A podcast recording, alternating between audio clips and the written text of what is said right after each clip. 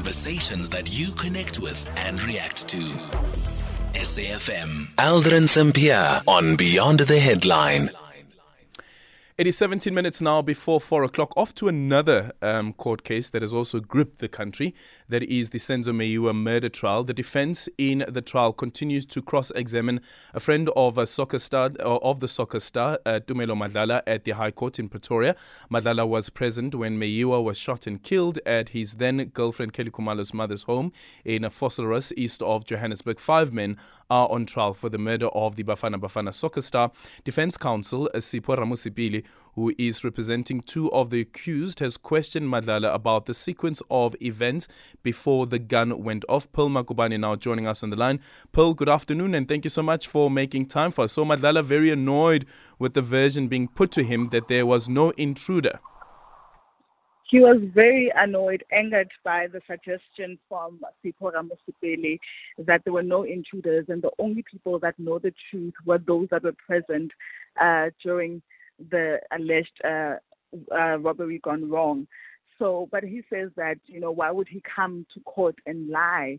And why would he protect other people? He's just sick and tired of hearing this version because, you know, it's been put to them before and it's been put to them by different uh, the uh, uh, attorneys, even prior to this uh, uh, trial, you know, starting afresh. So uh, yesterday he also mentioned that Bongani Ntanzi was the one person that was present when the gun went off.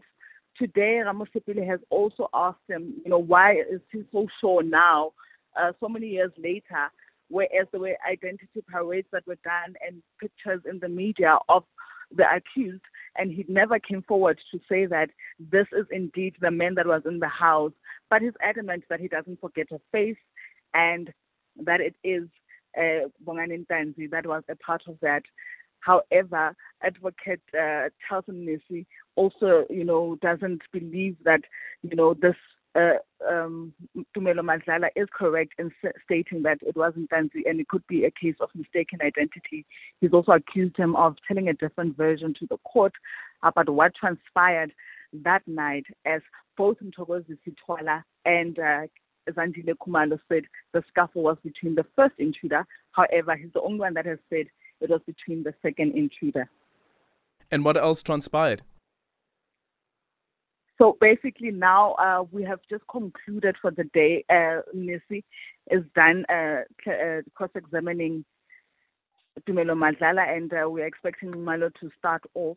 But before he concluded, you know, Advocate George Baloyi was asking him why, seeing that he doesn't represent accused two, is he stuck on the fact that uh, could be mis- could have had a case of mistaken identity, but Missy clarified to say that if there aspects of his testimony that are wrong or to be questioned, you know, they need to interrogate all the facts and not just anything that's focused on the people they're representing. So that is why he has questioned him on the identity itself as a person could have changed, you know, uh, throughout the years. And he was adamant that the suspect had a beard, something that uh, Ntanzi said he never had. Thank you so much for your time. Pearl Magubane, SABC News reporter.